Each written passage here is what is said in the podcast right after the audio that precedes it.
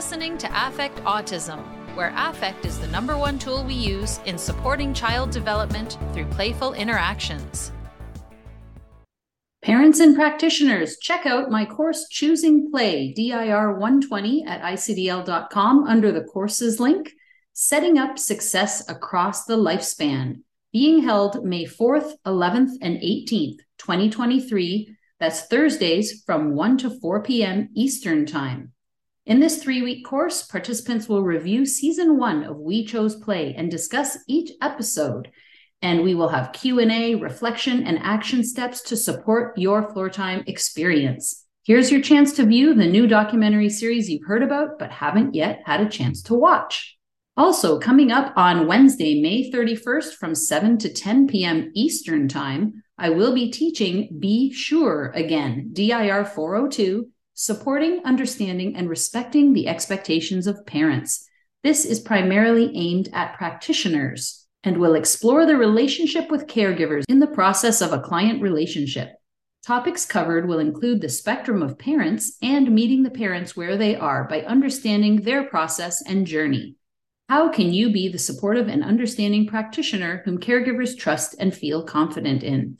This course will help you raise your awareness and build your capacity for respecting the spectrum of families you see in your practice. See more under the Events tab at affectautism.com or at icdl.com slash courses. Welcome back, listeners. I'm Daria Brown with Mary Beth Crawford. She is back this week She's a licensed physical therapist and a developmental individual differences relationship based or DIR expert training leader who founded Baby Steps Therapy in 2008. She regularly provides lectures and in service training to parent groups, medical professionals, allied health groups on the foundations of motor development and on her unique approach to pediatric physical therapy. She is here to expand on how physical therapy is enhanced using a floor time lens. Uh, we spoke a few months back and we both uh, were at ICDL's New York City DIR Floor Time Conference about a month ago. And she did a presentation there and realized she's got more to say. And we always have people asking about physical therapists because we hear a lot from occupational therapists and speech language pathologists and all of the other types of floor timers, but we haven't heard from any other PTs except Mary Beth. So here is part two. Welcome back, Mary Beth. Hey, Daria. Thank you so much for having me. Yeah, it was great to see you. Great to see everyone um, at the international conference. I thoroughly enjoyed the opportunity to present on some topics related to physical therapy and floor time and the connectedness of the practices. And yeah, as to reiterate what Daria said, coming coming out of the weekend, I kind of had a reinvigorated passion to further expand. I, uh, many, many um, professionals and parents were asking me to, you know, talk further about some of these concepts of how physical therapists can. There's kind of two. It's like a two-way street here, right? That the floor time approach informs pediatric physical therapy and then also the ways that pediatric physical therapy can support those higher level capacities and so there becomes just like in the floor time model, some really beautiful reciprocity when there is that kind of relationship between the two um, approaches uh, married together to support development and growth for everyone. So thank you so much for having me back. I love it. And I'm very eager to hear about this because my son is working on the higher capacities, still has some constrictions in the early capacities. And we're talking about the functional, emotional, developmental capacities described in the DIR floor time model the first being regulation and shared attention, into engagement and relating with somebody, into back and forth uh, circles of communication. My son's got those down pat, but he still has constrictions in that regulation, and he still, you know, has constrictions at the third capacity there. Um, but working a lot on social problem solving, shared problem solving, um, getting into emotional ideas a little bit and uh, building bridges between uh, and logical connections between ideas. So he's he's peaking up in those higher capacities for probably the last four or five years, but really, um, you know, it pushing through all the aspects of the fourth capacity is so challenging. And so I'm very eager to hear how physical therapy enhances that. that is, I mean, my there's so many different ways I want to go with that kind of comment and curiosity. Um, okay. Fourth capacity, love it. It is kind of that capacity where we've kiddos are cooking in their regulation everyone is in a shared joyful world the the the conference had a really strong theme of really bringing in the joy for all of our kiddos and and therapists and those of us teachers and play partners parents um, that that really the joy in that shared world is foundational um, to always remember that um, one one thing that I do think about a lot of times in terms of physical therapy and foundational floor time is that movement often brings joy. We a lot of times in in throughout you know interactions we'll we'll come into a room and see that you know the grown-ups are trying to sort of have kiddos sit down or have you know kind of control that environment. And you know it's it's interesting to think you know well if people are seeking movement let's bring it in. Let's bring the joy. Let's kind of go and join kids in the movement piece um, and and go with that and harness that um, in our last podcast we definitely hit on the concept that dr greenspan really was the foundation for the floor time approach, which is that bringing those three pathways together our motor pathways, our sensory pathways, and our affectual emotional pathways. Um, what we didn't talk about, which I think we can really further expand on, is the um, the newer research in mirror neurons right now. Um, the mirror neuron research that Dr. Iacoboni, Dr. Uh, Marinisi, uh, Donaldson, they're all bringing in this concept of um, the mirror neurons in our motor cortex having relationship with the understanding of the not only motor patterns and learning motor patterns but also the in, intent and where that affect is of that person that the the person being the observer and and triggering their mirror neurons are actually linked to some lower brainstem levels where intent is being encoded.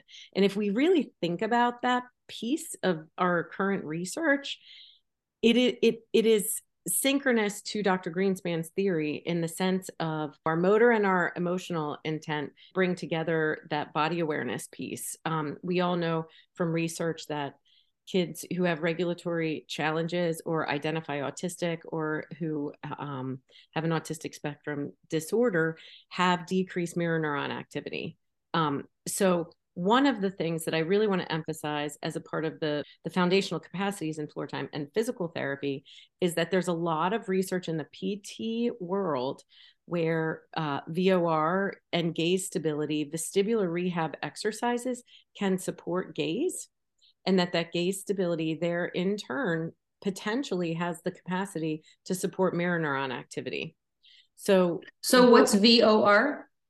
So I'm sorry. Yeah. So the VOR is a reflex of our vestibular system. Our vestibular system is in our inner ear mechanism. It it's semicircular canals that detect rotary movements and also gravitational uh, body, head, and space awareness. It's one of our major senses. It's an integrator of all of our senses. It has ascending and descending tracks connected with our arousal, connected with our emotional regulation, and then connected with our eye muscles. So, the vestibular ocular reflex VOR is a reflex that develops and it's not it's not a primitive reflex that gets integrated. A lot of us have learned about primitive reflexes being retained and we want to integrate them. This is a different type of reflex where it's actually a stabilizing reflex that helps stabilize our gaze when we're moving through space. What the research shows now is that kiddos who have regulatory challenges, kiddos who might be relatively shifted into hyperarousal fight flight, have more My son have more challenges with their actual gaze stability. So if we think about that, marrying some vestibular rehab might really support the child's capacity to take in that nonverbal preverbal emotional cueing which we know as floor timers is so foundational to all of the higher capacities. In particular you know when we start into capacity 4 which you talked about that's where we start to use our preverbal nonverbal communication and some words might start to come in and synchronizing that in a shared world is the foundation for developing that motor sequencing and developing the capacity to hold on to our ideas while we're processing the ideas of of our play partner while we're navigating you know emotional reactivity associated with some boundaries um, and also not getting off the regulation track kind of maintaining our regulation while we're negotiating with a play partner in capacity four you know that requires a lot. But one of the foundations is um, the gaze stability and having that intact vor that can be supportive of that process. Does that make sense? It does. So what do i do with my son to help him? Okay so let's think about just bringing it back to the vor there are vestibular rehab exercises that I, I sort of shared some video at the conference with um, younger kids through their their different capacities. One of the things, so the the VOR, this is sort of what it is. You hold your gaze and you move your head, and that's a simplistic way of looking at this. With a lot of kiddos in hyper arousal, that that the the eyes and the head move together and so then when you're moving in space or you're taking around, that leads to kind of a couple of things. One thing is you might have an under responsiveness to the vestibular system, a lot of kiddos needing a lot of movement.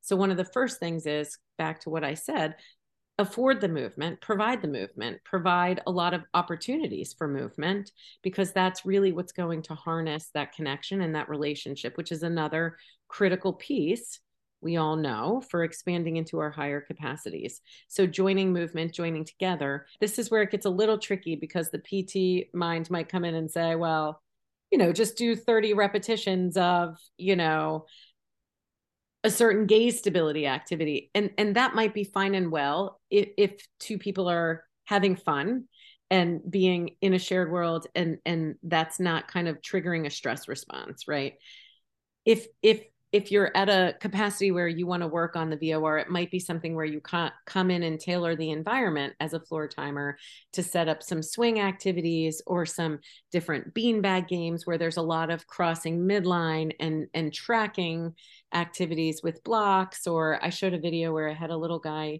in a in a swing and I was putting blocks on either side of him in this swing where he was well supported and getting a lot of movement and sure enough he was able to turn around and he was just having a joyful old time tossing all these blocks off the swing and and not knowing that at the same time he was really working on his gaze stability all all along with this really fun activity. So is gaze stability something that improves with practice? So uh, i believe that it does. The vestibular rehab literature who, which there is not a whole lot on working with kids with regulatory disorders or specifically with a diagnosis of autism or who identify autistic but there is a load of research on vestibular injury and gaze stability being improved post concussion rehab having some sort of central nervous system challenge then working on the gaze stability the ocular motor musculature because these these muscles around our eyes can truly be strengthened they're striated muscle um, that that those exercises and those experiences can over time be supportive of, of the emotional signaling piece and be supportive of having an improved gaze. Um, so yeah that's a really good question and that is an area where we need more research um, but clinical observations in our clinic show that that working on gaze stability and you know being cognizant of supporting that while we're supporting foundational capacities can really be supportive of that ability to emotionally signal and then to start to kind of develop that theory of mind piece that we're always kind of looking for um, in in terms of understanding our own selves our own bodies our own motor planning and then also understanding our play partners. Um, so you said a bunch of stuff there that I want to just uh, point listeners to because I, I've done past podcasts with other floor time experts on these topics that I can refer back to in the in the write up of the blog post.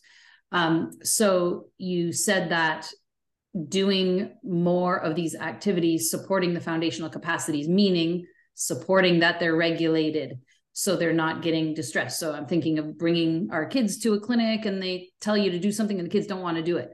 That's why we make it fun. And she's saying support those capacities. So being in the swing with blocks, the kids love to move and throw the blocks. That's supporting their early capacities. I did a podcast with Keith Landherr about co regulation being the driver for sensory integration, where he talked about how you don't just sit a, a, kid in a swing, you interact with them while you're on the swing and, and get all of that going. So that's supporting those early capacities, that engagement, that reciprocity, back and forth communication. And then you talked about um, that this eventually can support emotional signaling and that is one of the key, key pieces of Dr. Greenspan's theory.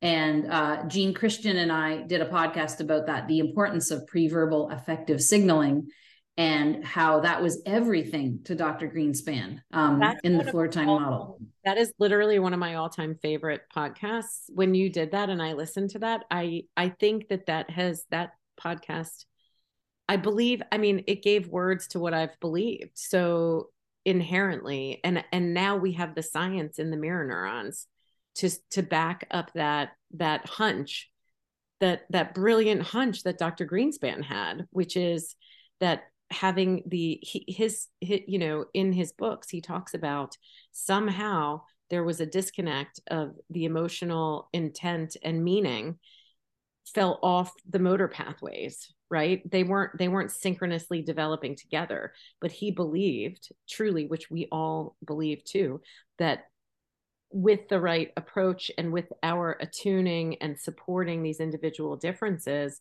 of our play partners that that that intent can can meet the praxis piece. And so uh, yeah and that's the the affect diathesis hypothesis which my very first blog post on affect autism that's why the site is called affect autism is because it's a, about the affect diathesis hypothesis. I i put it in plain language terms for people because that's a mouthful and it sounds very complicated but it's just what mary beth said uh, that the intent isn't there with um, and trying to bring those together so that you can have theory of mind and unless you understand what you had just said too i wanted to highlight. Unless you can understand what's going on in yourself and your own intentions and all of that it's very difficult to understand that in someone else. And i know there's a big um, debate because dr simon baron cohen said something about autistics can't have theory of mind and, and it got all blown out of proportion. Um, because self advocates say, of course, we have theory of mind. Like, look at all this other stuff we do. It's it's like the neurotypicals that don't have theory of mind, which I totally agree with. But what we're saying is, regardless of if you're autistic or not, theory of mind is developmental. And I did another podcast about that with Maud LaRue, Um, that it is a developmental step that everybody goes through, and in order to support that, um, in our kids if they are not understanding what's happening in their own body and that they're gonna be delayed in understanding um, what's happening in someone else. So to this day my son is turning 14 in a monthish. And you know i will talk about something and he'll just interrupt me and start talking about something else. And and i'll try and bring it back to something that you know it, it's not something that he's not interested in but he's not yet getting that like oh if mom walks in the room like if if i'm grumpy or upset about something like he's not picking up on that unless i explicitly say hmm i'm grumpy. And he loves it if something like that happens. Or if i drop something i'm like ah. He's like what mama what? Because that affect piece links him in. He's like what happened? Are you angry? Be angry mama. Which right. is different than actually understanding like something's different and and and maybe on some level he's understanding it but he's not yet.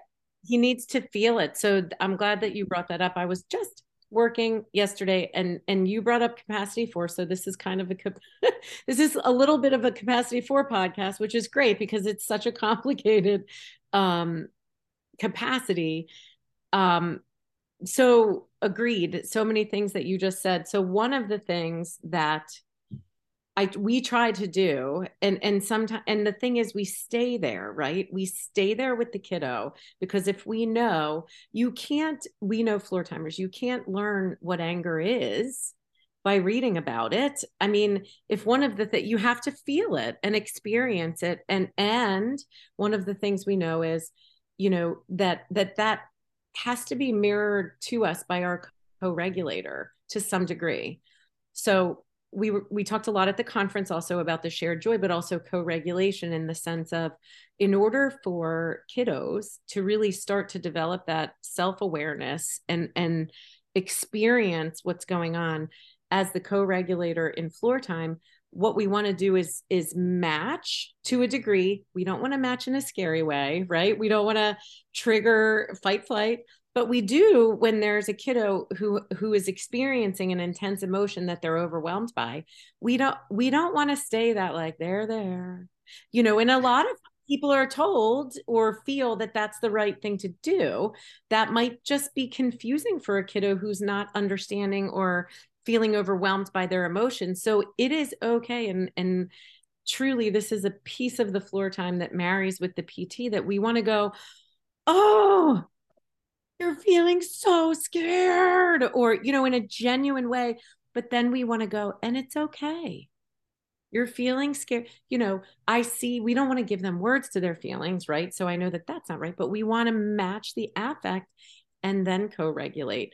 We don't want to mm-hmm. co-regulate before we match it. We also might want to say match it and give ourselves words i'm scared so that that kiddo then is starting to experience some or start to sort of like understand a little bit through our mirroring what's going on with their feelings and then we co-regulate that you know these are feelings it's okay to have these feelings um but if the kiddo's gaze isn't stable they're they're not really taking in our emotional signaling in the nonverbal sense. So that might be confusing to them and kind of perpetuate this challenge with feeling and experiencing because they're not really hitting those mirror neurons enough when we're mirroring. So they might need us. I kind of said this in a newsflash that I had done a couple months ago.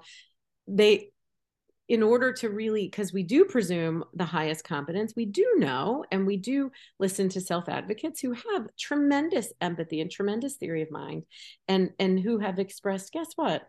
You know, it's not that I shut down because I don't empathize, it's that I feel so deeply what I, what I'm experiencing from from my the person I'm communicating with that I I kind of need to take some time. Digression. But we might need to when kiddos are developing this hold the facial expressions for a lot longer. Keep in that affect for a much more prolonged more exaggerated exactly kind of what you're saying because we do believe that you know those mirror neurons they're the science shows that mirror neurons are are are firing they're just a little bit um there's a let a lower what's the word lower amplitude in the firing. So so that kind of gives us some leeway as parents teachers therapists to go oh all right so they're firing so let's let's just stay in this experience. Let's provide the movement piece needed to get there and let's harness all the pathways together you know? I know that if I do sometimes hold that negative emotion, whatever state it's in, like my son will be like, no, mama, be happy, be happy. No, mama, no, no. Like I see him get very like agitated mm-hmm. and he wants me not to be angry, which shows that he is having a lot of empathy because it's, it's, oh no, I'm uncomfortable that you're feeling this way um mm-hmm. it's yeah it's complex but I don't know if you want to say something about that, but then I, I wanted to bring another point up about that. But did you want to say something about that first? Um, no, no, I'm, I would, what that makes me curious about then, because you're right. We know there's the empathy piece. I think I was, what I was thinking about in that regard is, you know, he's just not comfortable potentially with his own anger piece then like he's just overwhelmed. Mm-hmm. what do you do with that? So then it's a great opportunity for you to sort of be like uh, you know i'm really angry and guess what? I'm gonna you know scream into outside or i'm gonna mm-hmm. you know punch a pillow. And then for him you know who's he, if he's really he's really there with you to show him the process of like ah I feel, I feel better. yeah Well, the one thing I love is that he's actually starting to say and label when he's feeling angry. Yeah, So yeah. he's saying, I'm getting angry, mama. I want to hit you. Mhm. So he's saying it. And so I have said, we can hit a pillow. Uh, we can stomp our feet. Uh, uh, uh, you know, and I'm starting to do those kinds of things. And that, by the way, is where motor and sensory and affect m- meet. Bringing in the movement piece for emotions is another huge way to make those connections um, for the kiddos together, right? We it's really hard for all of us to process our emotions without movement. And so I'm so glad that you just used that example. Even joy, excitement, anger, there are motor patterns inherently um, wired for all of us that are with these things. And I think it's a great idea as play partners to bring all of the movement in with the emotions because they will really further help the kiddos to feel and experience from all three developmental pathways what those emotions are. I love that you brought up the three developmental pathways because it it's something that was so um, foundational to the theory that we don't talk about enough. I know, and, And- I'm like, let's bring the motor piece back, baby. Let's do it. yeah. I know. And um, the other thing I wanted to make, the point I wanted to make is you you brought up early in the podcast, and we're still talking about it, these joyful experiences. But what I wanted to point out is if you look at the basic chart, which is the functional emotional developmental capacities, it's a checklist to figure out where your child is, you know, in in there, and and it's not a static thing; it's constantly moving. Like if we get upset, we're back in our early capacities. If if I get cut off in traffic, I'm not having my higher order thinking that, you know, I might be in a conversation with a passenger or something. I'm distracted and now I'm dysregulated because someone just cut me off. So we're all going, you know, back and forth through the capacities in some way all day long, um, managing our capacities all day long, as we talked about at the conference. Um, but the point I wanted to make is when kids get um, when we have these joyful interactions that's great. But the key is can they maintain connection when they're distressed? And that's where we see a lot of kids um, parents at the parent support group that come you know saying that their kids melt down and they're just gone. I can't get any kind of interaction with them. And i remember those days because my son used to have the meltdowns. It was years ago now because he's been at the point now for a long time where he can still maintain a back and forth functional emotional developmental capacity three um, you know back and forth interactions um, and emotional interactions while he's distressed. So when we say um, share joy and make it playful we're not trying to suppress the negative emotions. And that's i think something that gets misunderstood around play and i know dr tippy brings it up too. He's like floor time isn't always joyful. Um, we have to work through the negative emotions and i think that's such an important point too. So i just wanted to have that disclaimer in there because i know people sometimes think oh it needs to be happy and play all the time and it is. We chose play. But bringing it into a playful realm as i talked about with dr neufeld a, a couple of podcasts ago um, brings it um, makes it less distressing like if you can bring it into the mode of play and, and work through emotions and you have to be able to feel all of your emotions as you were saying Mhm. Uh, Yeah, no, that that's a really good point. Um, I think that kind of speaks to, uh, I don't know if I'm going to change topics now. Tell me if you want to stay on this one. I'm thinking about the newer science in motor learning in the world of physics. So in the world of physical therapy, there is a lot of talk on terminology for motor learning, um, and and the ways that the parts of the brain activated um, during novel motor learning and the concept of like motor adaptation motor action selection there's phases of motor skill learning and and you know like we've said before a, there are strong links between our vestibular system our limbic system that that for that emotional regulatory piece. And and so i'm just thinking off of what you were saying about not always um there's not always shared joy. That joyful piece and that kind of like steady state activated relation being being engaged sustaining that attention it, and and kind of sustaining that joy is a part of kind of that novel motor learning piece in which like you know if we're experiencing those big emotions we're, we're probably not learning a new fine or gross motor task right? However so that's kind of like where we're talking about like the the joyful piece the engagement piece the we choose play is is more foundational to novel motor learning experiences.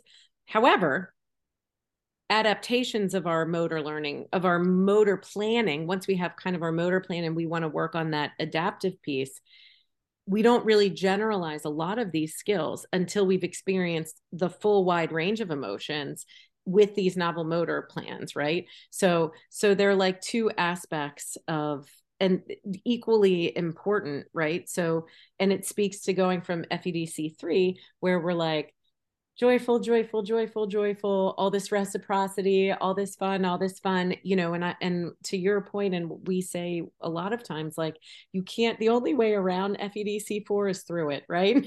Like these bit that you know all of a sudden there's a boundary and it's like a there's a solid no and and all these big feelings come up that reality principle that dr greenspan talked about um and and experiencing a wide range of emotions and feeling validated for those emotions and and experiencing the capacity to stay self to stay regulated first in co-regulation and self-regulation is truly to your point and and the former podcast like that is the way to go from FEDC4 complex communication and shared problem solving into that symbolic thinking realm.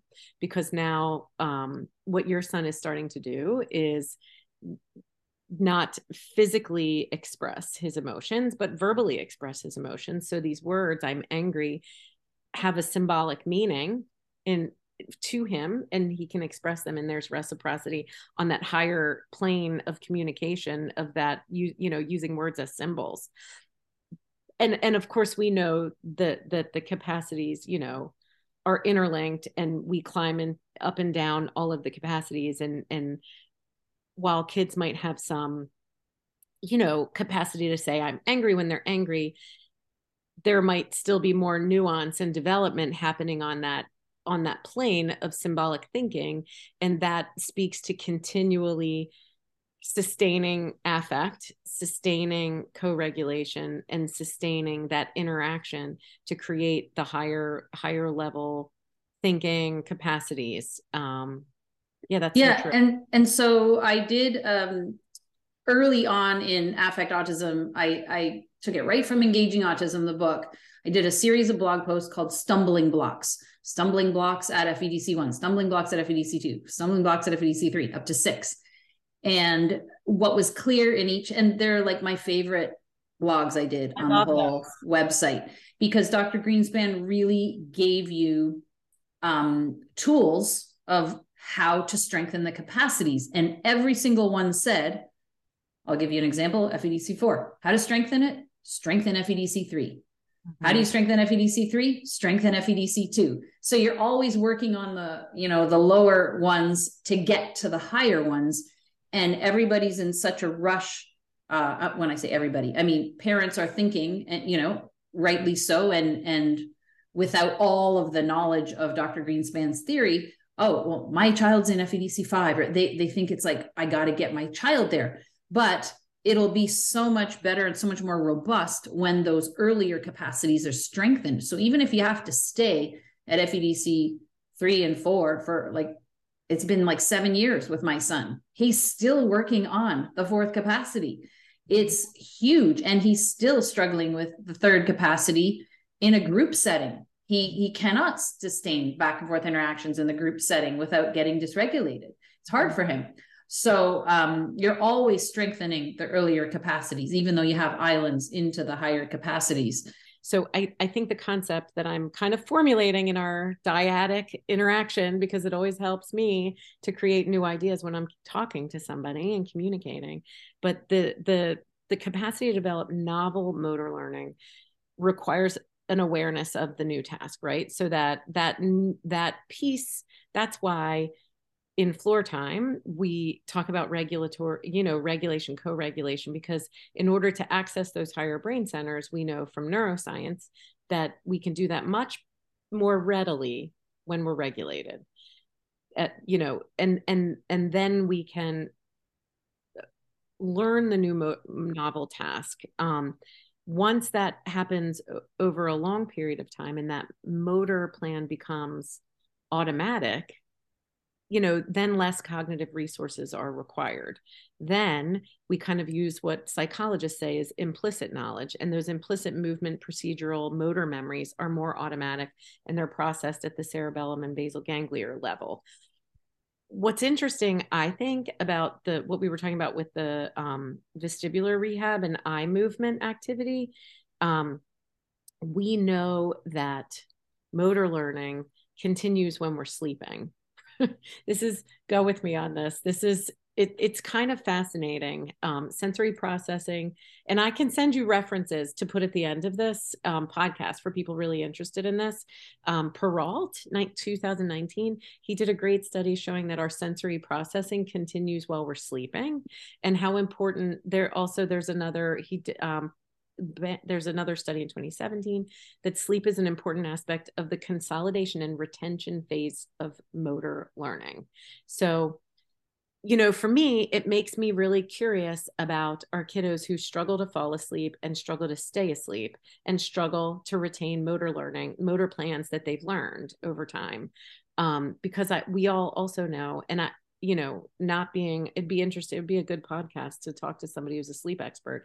I am certainly not, but I have a rudimentary awareness of reading about sleep. It's very interesting to me. And I know a big part of sleep is that rapid eye movement, um, those phases of sleep when some of this consolidation in the brain occurs. Um, and I do really think about the eye movements and and how robust they might be during sleep for a kiddo who maybe doesn't register vestibular movement when they're awake. I'd be so curious to know um, if someone would do some research on the rapid eye movements of kids with regulatory challenges. okay so potential phd students out there we need we need physical therapy research that she was talking about earlier on specifically kids on the spectrum or regul- regulatory challenges, like you mentioned. And then we need uh, rapid eye movement sleep tests for kids with regulation. Um, yeah, I mean, sleep, I, I, I absolutely, anyone listening, please, if you are a floor time and sleep person, email me. We need to do a podcast, affectautism at gmail.com. so many parents struggle with sleep. And, you know, this is why in my house it was like never, ever, ever wake up my child. I've never, ever, ever used an alarm clock to wake him up. If he sleeps in till 11 a.m., we're going to school late. I never, ever wake him up. Now, he never, ever, ever sleeps in that late. He's always, boom, fresh up in the morning, but at least he sleeps through the night now. But a couple of things. So, you know, we talked about this, uh, Maude Le Roux and I, occupational therapist, talked about this developmental growth spurts how when you are um what's the word uh consolidating whatever um synthesizing new learning your other skills might fall to the wayside because you're working on it so hard. So like think about when we learned how to ride a bike right? I remember the day my dad had me on the driveway on my little bike when I was six or something and, you know, took the training wheels off and, you know, tr- struggling to balance or even the first time you ice skate. And then, you know, now if I got on a bike, I'm not thinking about it. I'm just cruising along. Right. So that's what Mary Beth's talking about, like novel motor learning, something that's new.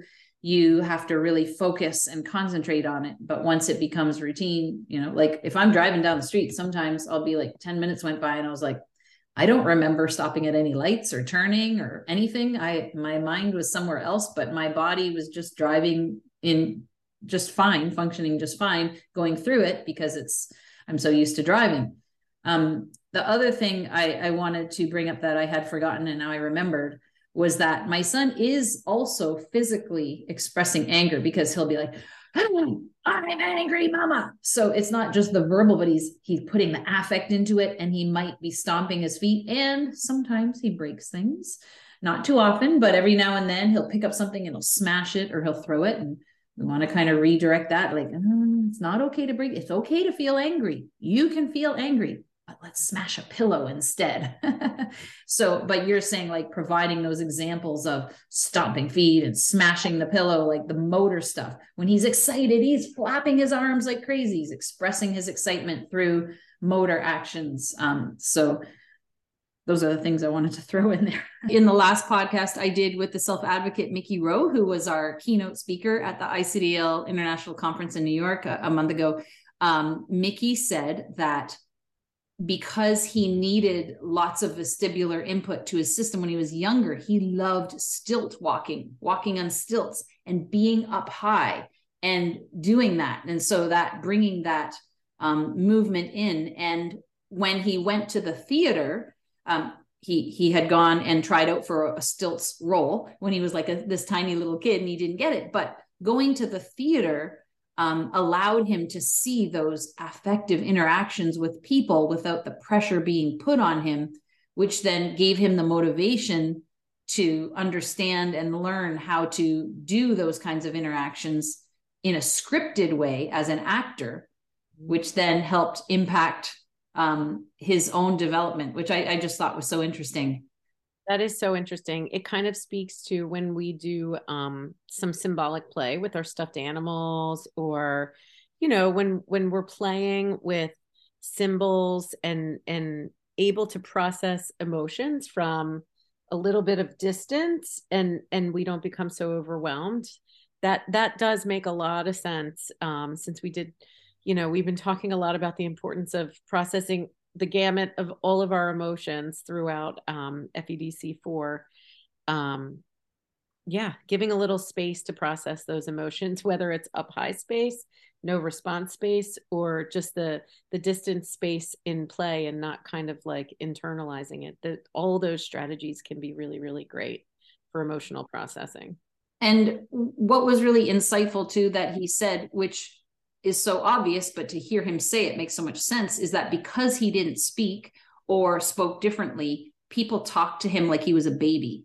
And he got to see natural interactions when he went to the theater because people spoke to him the same way they spoke to all the other kids because he was just an audience member. Whereas in real life, people were like really infantilizing him. What's the word? Um, making him feel like, you know, I'm so different and what do mm-hmm. you think i'm not intelligent? Like what's going on here? So even though we say in floor time to exaggerate the affect and do that kind of thing we we still want to do it in a natural way without you know insulting the intelligence of the person that we're with especially if they're not a baby and we're, we're it's we're not talking about baby talk. We're talking about you know holding that moment using that affect to stretch it out um, which is different. So i thought that was that was helpful feedback that he gave as well. I honestly think we all need um, floor timers would benefit from like improv classes on the daily because it, it is it's a skill it's a skill that develops over time and you know like Daria and I keep saying to newer floor timers you know the more we practice it and kind of reflect on our own practice um, the better we get at it because for a lot of us you know our intentions are to to catch the gleam to join our play partners um, but we don't always get it right. We hit the mark. I mean, some, you know, I watch my videos all the time, like, shh, be quiet. What are you, why are you talking? you know, um, and, and so it's a, it's a constant process of, um, you know, giving it your best shot and then reflecting and, and, you know, for a lot of people at the outset, when you make, have a big affect, you know, that does mean being louder and, and sounding, you know, not maybe how you're intending on sounding um, but that that don't you know don't give up to everybody that comes with practice. And again having having um, colleagues or you know floor time mentors that can support all of us we all we all benefit from that practice and and collaborating in a trusting relationship with others to support our own practice. So Well, yeah. in the blog post, I'll refer people back to the podcast with Mickey Rowe, back to the podcast on genuine affect and relationship right. that I did with um, a couple of floor timers about a, a, conference presentation from a few years ago, and uh, certainly the podcasts on self reflection with Dr. Andrea Davis, which were were helpful too. So um, always lots to learn for for the PTs. We're I am, you know, speaking to everybody broadly, but also wanting to get more physical therapists using the floor time approach um, because truly using the floor time approach is the way for you to meet your goals, right? So, some of our goals as PTs are bike riding, stair climbing. You know, I really want to support our newer PTs to understand individual differences, use those tenets of floor time. When you attune to yourself you attune to the child you understand individual differences you create a relationship um, with the child with the family that and truly join the child in their interests and use all those foundations these are the ways to meet your goals for physical therapy right? You we're not getting we're we're because the bilateral integration the jumping jacks the you know those cro- those those capacities that we're working on also then in turn support which is the other thing i want to talk about support symbolic thinking support linking logical bridges. One of the things really quickly um, daria was talking about um, in the motor learning and now science has has fully uh, backed this up is that newer models for motor learning include affective states. So now, whereas we've known this instinctually before, you know, when I went to school 25 years ago, it was like all about the cortical areas, the basal ganglia, you know, no no affective states were involved in understanding the science of motor learning but now there's a newer model called Op- the optimal optimizing performance through intrinsic motivation and intention for learning theory which combines social cognitive affective and motor behavior which floor timers understand um, but there there there is there has been in the research now connections between the importance of incorporating affective states when you're learning new motor tasks. So it's very exciting out there um, and and you know i know all of us are are very interested in having the research to back up these instincts that we have and and so the science of motor learning really does support using a floor time approach to physical therapy meaning being aware of affective states support you know validating affective states not not ignoring them not not you know discounting them but including them and even when it's difficult and messy and annoys you mm-hmm. Right. Especially when it's difficult because processing and feeling those challenging feelings are are really important to perseverance and and and and, and you know even though it might take more tantrums or more of that self-awareness or more of the co-regulation you know we presume that that staying with those feelings and those challenges is really going to get us into the those bilateral tasks that are challenging and then the the really one of the most important things I wanted to talk about too. And I know we've been talking a long time, but there's so much research now to show that actually coordinating the two sides of the body really integrates the two hemispheres, the two sides of the brain to get those um, higher level cognitive skills cooking in schools, right? Active working memory. And I will get, I will send Daria um, a reference to put at the bottom of this podcast um, because I was thrilled at the amount of research linking um, bilateral integration in the body now being supportive of those capacities like visualization in space developing and linking logical bridges in those higher capacities that when the when the when the body is crossing midline and doing these higher level coordination tasks you know as physical therapists i say this to families all the time like i'm not working on or cognizant of or you know i'm i'm i'm never forcing because we're floor time but i i am aware of making these things fun and co-regulating through higher level coordination tasks not because we're you know worried about high performance athletes or anything but because we know science shows that developing this coordination in the body supports all the higher level cognitive skills that most you know most parents teachers loving family part play partners are are really looking at those higher level functional outcomes. So i really really want to speak to the responsibility of all the pediatric PTs to be aware of that that that these are these are skills that are foundational for all the capacities not not just for the motor track. Again motor sensory affect working together and and and supporting all these higher level capacities it's you know we're one one brain body. And i'm trying to think of a, um, an example and i thought of a horrible one but you know trying to do that kind of work without the understanding of the other pieces is sort of like forcing a child who only has one leg to learn how to ride a bike and getting mad and more forceful and practice more practice harder but it's hard for them because they only have one leg. That's a ter- terrible example but you know just not understanding that just practicing a skill over and over when you are missing some of the supportive pieces like like you mentioned bringing together sensory affective and the motor really is so essential. And and hopefully we will get more pts trained in floor time to understand this. And and you know i love i know a lot of people take the basic course and they think okay I, I trained in floor time. There's so much to floor time. You could be understanding and taking courses for years and still the light bulbs keep going off. You know people i've podcasted with it's been 10 years for me. I'm still getting new light bulbs going off every time i have a podcast. Um, people that i've spoken with who have been doing floor time for 30 years are still having light bulbs. So um, new people don't get discouraged but eh, understand that you're on a great path learning all of these things that mary beth is talking about and and that the more you use them, incorporate them in your practice, the more you will see these kids light up and just be excited. Think about when we were in school. What were you excited to learn about? Were you excited to go play soccer or do gymnastics or do, you know, what other physical thing? Like what which one excited you and why? It's because you had that emotional excitement because your friends were playing too or because whatever it was, there was an emotional component to that that made you want to learn how to do those motor skills. So, you know, the emotional piece is the affective piece is so, so essential.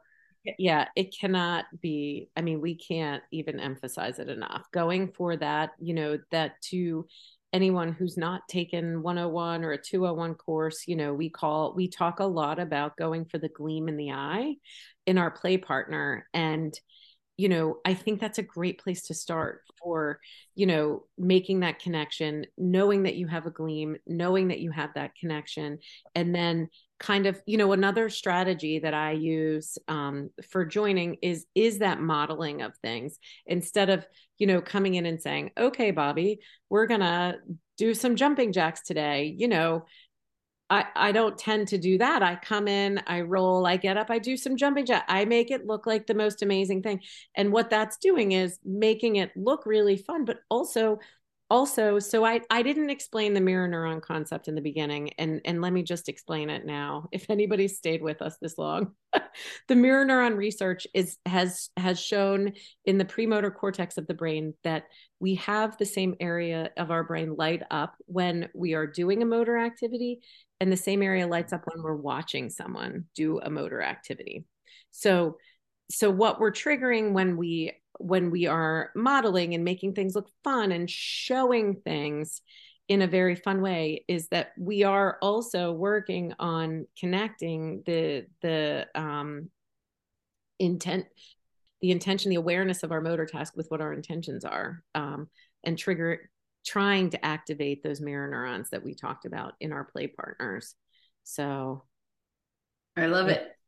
uh, the the analogy that I like to give um, when I when I'm you know communicating with someone who the child's getting frustrated or someone is frustrated with not being able to tap into um, you know someone's potential in the moment I, I like to use the analogy of like for me putting putting a challenge like say i giving me a calculus problem and then just telling me like keep trying if i don't know how to add and subtract is it's never going to work. I'm going to be frustrated. I'm going to try and leave. It's going, you know, so I like that analogy in terms of like going back to our building blocks. If we find that I'm doing jumping jacks and no matter how fun or no matter what's going on, you know, someone's not, I haven't wooed or maybe I didn't join and maybe I haven't used my floor time tenants, but maybe that is a little bit challenging for a kiddo, then what I do is from from those bilateral skills that I might go back to down on on you know my demands in terms of developmentally where the kiddo is um, in their gross motor skills and kind of stay and shore up the foundations for developing those bilateral skills. Yeah, we don't ever ever ever want to force or push or um, because the truth is when you when you're using this model kids reach their higher capacities when when when they're supported at the foundations of their sensory and motor and emotional systems. And that's the goal of floor time. Yep. So if i'm thinking about doing jumping jacks so say my son is in a group of five people and the teacher goes and you know puts on a youtube video and they start doing jumping jacks whoa way too fast mm-hmm. maybe i can't even do jumping jacks let alone at the same time as my friends to keep up with them so maybe it's making it fun. Like you said, you're doing them just one on one and you're, you're having fun. And then you're bringing in one other person and you're doing it super slowly together. Let's go up Ooh, and make some, I don't know, like some superhero thing, like I am Superman. And then down. Oh, I'm back on the ground. I'm up. I'm up in space. Oh, I'm down on the ground. And like making it super fun. And then faster, faster, Simon oh, said music. The making, you know, group, you know, there's there are once once the child is ready for that sort of thing you know and and they communicate with us everyone communicates you know we we understand behaviors as communication and respect um, someone's agency in communicating whether with their body or their words no. Um, we do respect all of that but when they are ready making things fun like you know like freeze dance or dance parties or uh, simon says it's still really fun you know? Um, things like games like that make those higher level bilateral activities um, motivating and intrinsically fun so. And one more disclaimer because i I don't want to insult people's intelligence by doing these kinds of examples, but some parents are really new to this. And I just want to make it clear when I'm going up on space, blah, blah, blah. You see, my affect is whoa, way up there and I'm upregulated. Someone like my son, that might be too much for him because he gets whoa, you know. So my example is not necessarily the way to do it i just want to point that out i know it's obvious to a lot of people but just you know if if people are saying oh i'm going to do what she said i you know if you're with a child who gets upregulated easily maybe you're doing it with lots of affect but mm-hmm. Mm-hmm.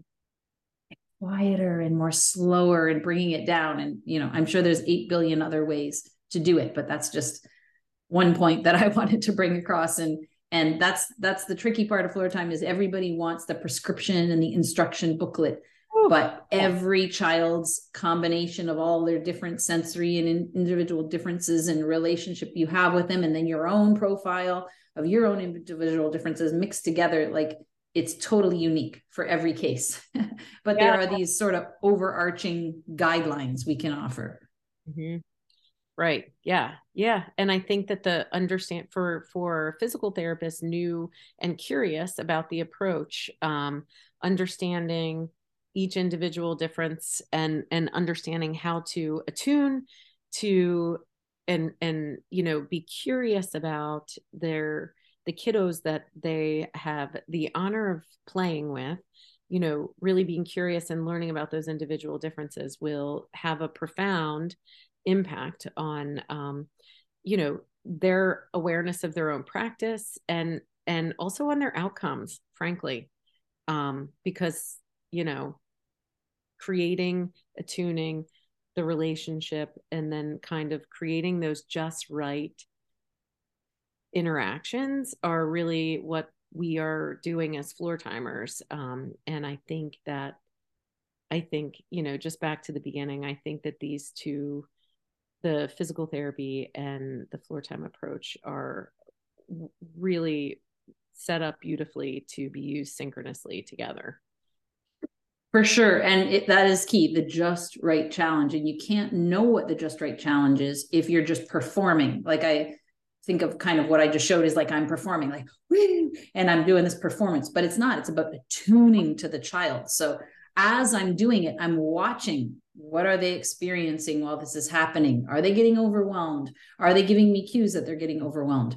Are they a little bit underwhelmed? Are they distracted and looking somewhere else? Are they are they not looking at me, but they're still there in, um, you know, they're still engaged and attuned, but it's too hard for them to stare and have that eye contact. What is it like that attuning to them and understanding and adjusting yourself to meet where they need to be? And that made me think of one other question I forgot to ask you does what does gaze stability what's the relationship between gaze stability and eye contact because we see a lot of autistic kids not making eye contact it's uncomfortable for them to make eye contact and that ha- does that have an impact on these motor mirror sorry mirror neurons that you talked you talked about? And that'll be our last topic before we sign off today.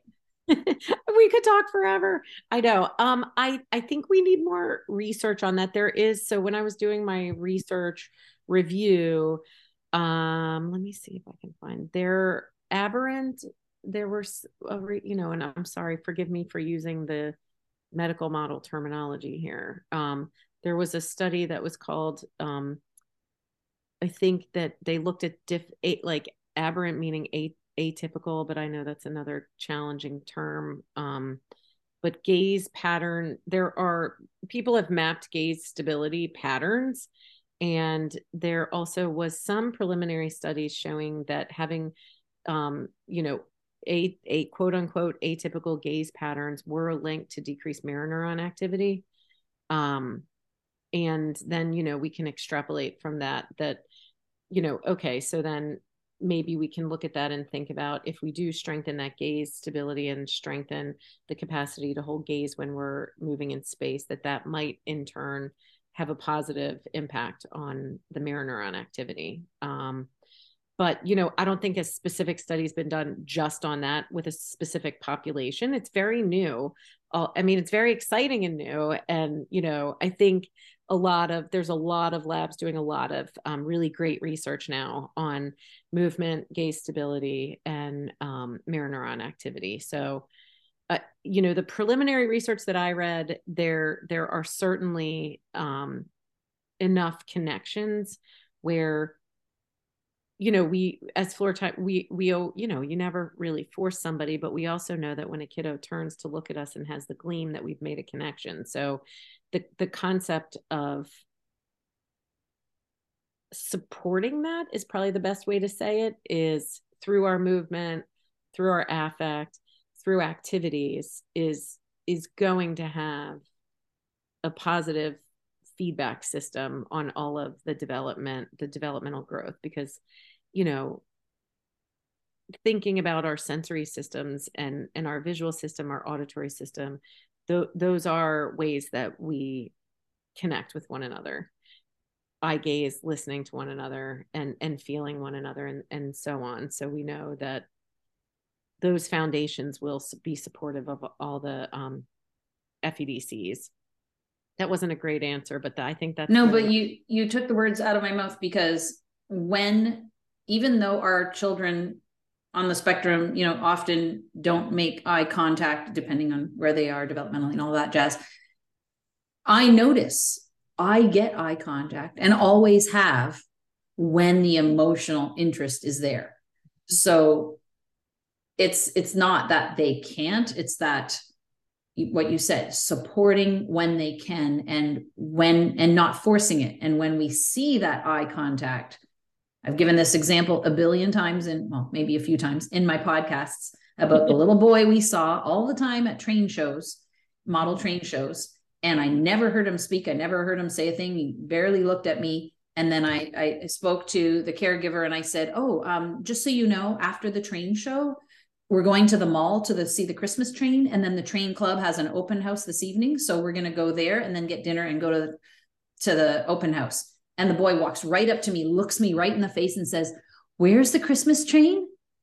And I was like, he talks because he was like, Woo, where's that Christmas train? I want to know what this is. So he's got that interest, that emotion. And so, you know, by that's why we follow the child's interest in floor time to exercise those skills, right. so to speak, of when they're interested and getting that uh, gaze and getting that, um, you know, all of the stuff cooking that we talked about throughout the whole podcast. mm-hmm.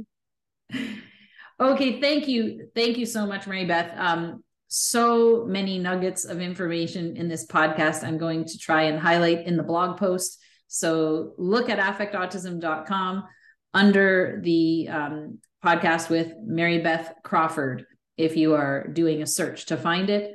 Uh, this will be the part two of our physical therapy and floor time podcast. Thank you so much, Mary Beth. Thank you so much for having me, Daria. It's always so fun. Until next time, here's to choosing play and experiencing joy every day. Get 15% off any DIR 101 course and introduction to DIR and DIR floor time through icdl.com by using the promo code AFFECTA15. That's A F F E C T A 1 5.